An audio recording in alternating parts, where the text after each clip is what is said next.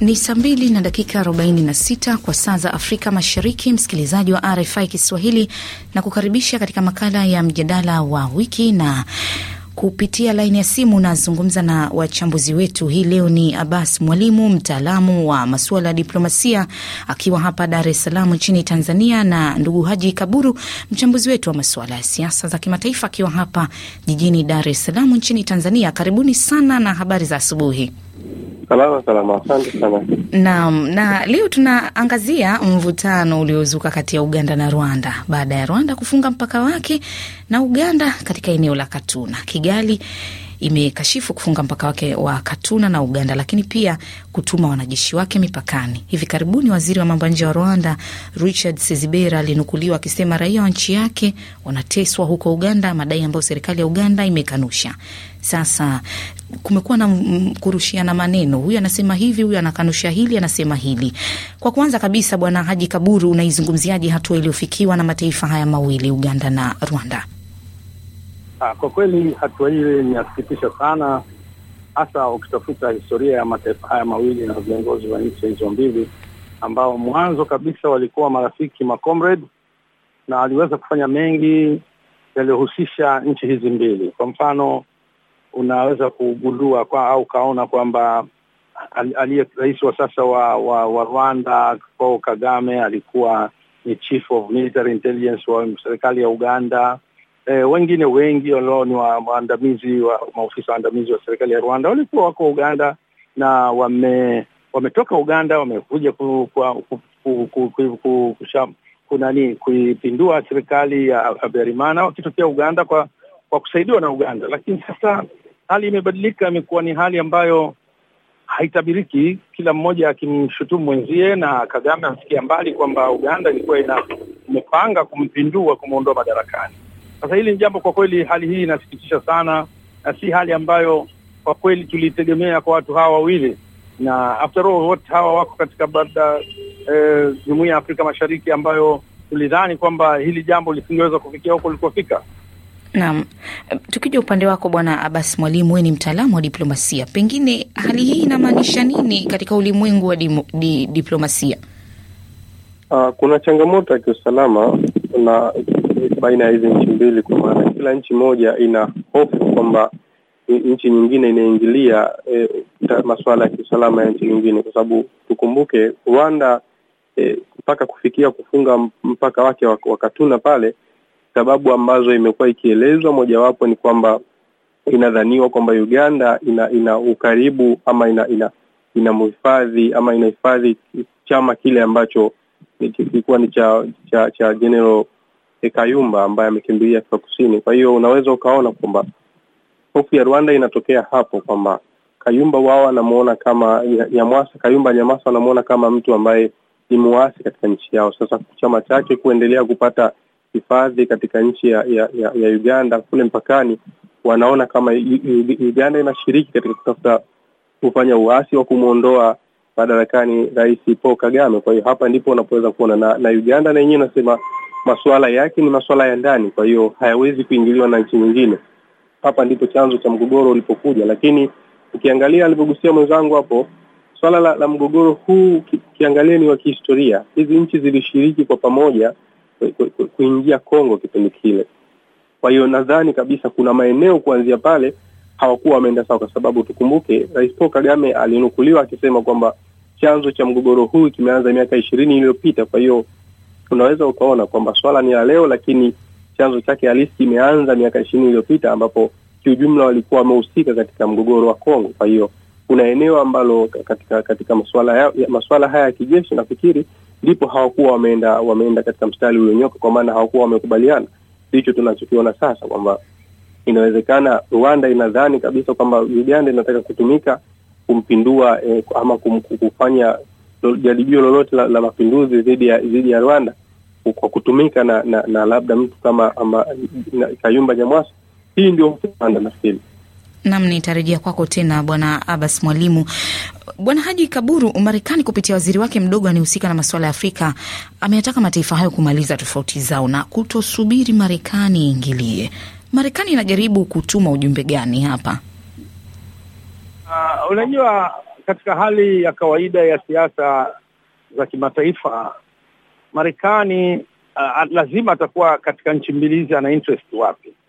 Sasa ukiliangalia jambo hili na kutuma ujumbe kwamba wamalize hilo, si jambo la kumalizika kwa kutuma ujumbe, ni jambo la kukutanisha viongozi kama walivyokutana pale na Rais Uhuru na kujaribu kulizungumza tete tete, maanake uso kwa uso ku, kuona ni nini hasa chanzo na vipi kinaweza kumalizika e, kuliko kuliachia jambo hili walifikia li, li, li, li kwenye ngazi zingine ambazo hazina eh, hazina nguvu za kisiasa kulimaliza. Kwa mfano, unasema utaangalia kwenye mazungumzo mengi na vyama vingi na nchi nyingi, amekuwa mitafaruku mingi, imejaribu kwa diplomasia, imeshindikana, imefanyika hivi, lakini pale walipoletwa viongozi wale wakakaa pamoja, wakaweza waka wakashawishiwa kwa pamoja kwa jumuiya zote hapo paliana kulionekana kabisa kwamba tunapatikana matunda mazuri. Na hili jambo la Uganda na Rwanda si jambo la kwamba ni gumu sana, lakini nafikiri linaweza likamalizika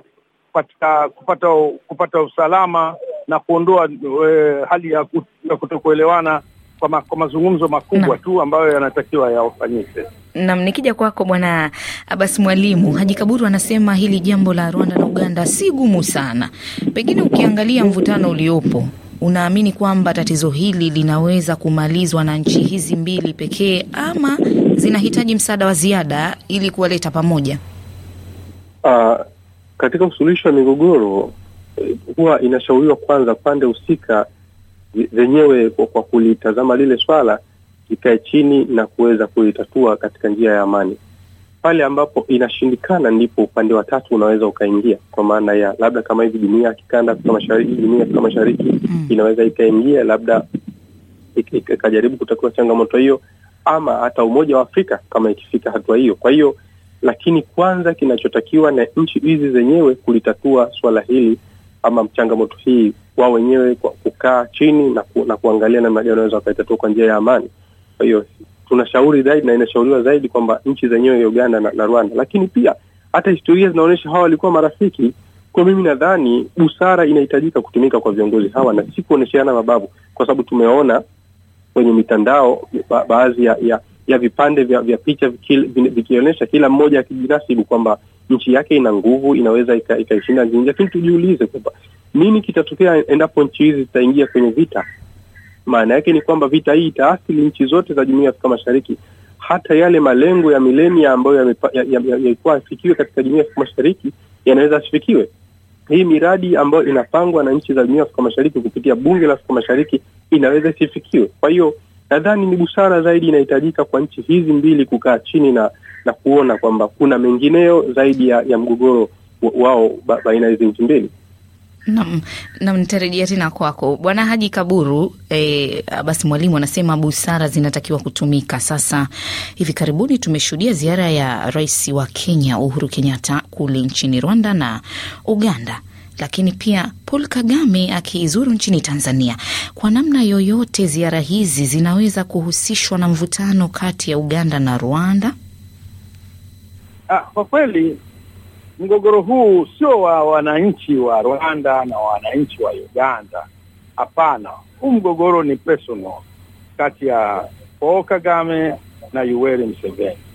Kwa hiyo busara gani itumike hapa ni usuluhishi uje moja kwa moja na ndio upewe nafasi kubwa, kwa sababu hawa watu wawili wa ndio wanaopingana, na hawa watu wawili ndio chanzo cha ugomvi huu, sio wananchi kama tunavyosema, sio wananchi wa wa Uganda au wa Rwanda ambao wanagombana, ni viongozi na viongozi wenyewe wa juu kabisa.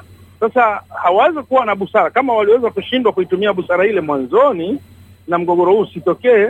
Inakuwa sasa itakuwa vigumu sasa, wakati mgogoro umeshaiva wao watafute busara. Hili ni jambo kwa kweli haliwezekani, lakini mimi nafikiri nchi za Afrika Mashariki kutumia jumuiya hii tunaweza. Bado tuna Rais Magufuli, yuko yuko Uhuru Kenyatta, ambao ni watu ambao ni ni ni wata, wa, wani wazoefu katika mambo mengine ya kidiplomasia. Waweze kuwaweka chini hawa watu, watafute hiyo hiyo busara ndani ya watu hawa wawili, lakini sio wao wawili watafute busara yao, hawawezi kupatikana kwa sababu wao ndio chanzo cha ugomvi na wao ndio wanaogombana. pengine unaweza ukahusisha na ziara zilizotokea hivi karibuni, huenda busara hiyo ilikuwa inatafutwa.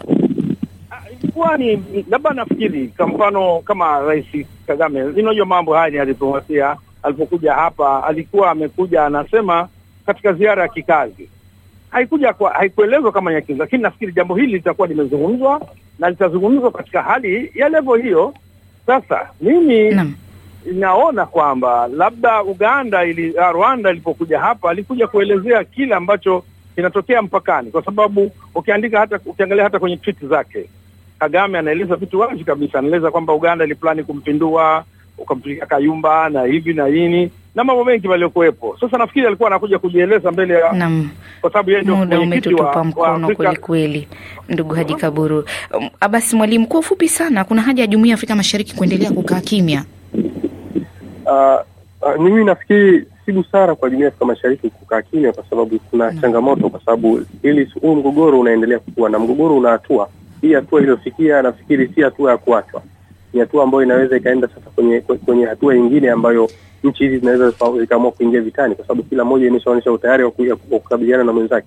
Lakini mgusie nukta ambao ulikuwa umemuuliza mwenzangu hapo, nadhani mgogoro huu, ziara ziara zilizofanya hizi, kwa vyovyote kutakuwa kuna athari fulani za kibiashara. Huenda kwamba Kenya inaona kabisa mgogoro wa Rwanda na Uganda unaweza ukaathiri biashara baina yake na Rwanda, kwa sababu tufahamu kwamba eh, bidhaa nyingi ambazo zinaenda zinaenda Kenya zinapitia Uganda. Kwa hiyo mgogoro huu ina maana kwa namna moja am- ama nyingine umeathiri bidhaa ambazo zinatoka Rwanda kwenda Kenya kupitia Uganda. Eh, hapo unaweza ukaona ni changamoto. Nashukuru sana basi Mwalimu na Haji Kaburu, wachambuzi wetu mkiwa Dar es Salaam nchini Tanzania, kwa kushiriki nami makala haya. Asanteni sana. Nashukuru sana. sana Shukrani kwako msikilizaji kwa kutegea sikio matangazo yetu ya asubuhi. Msimamizi ni Victor Robert Wille, mitamboni ni Emmanuel Eliazar, mimi ni Martha Saranga. Kwa heri.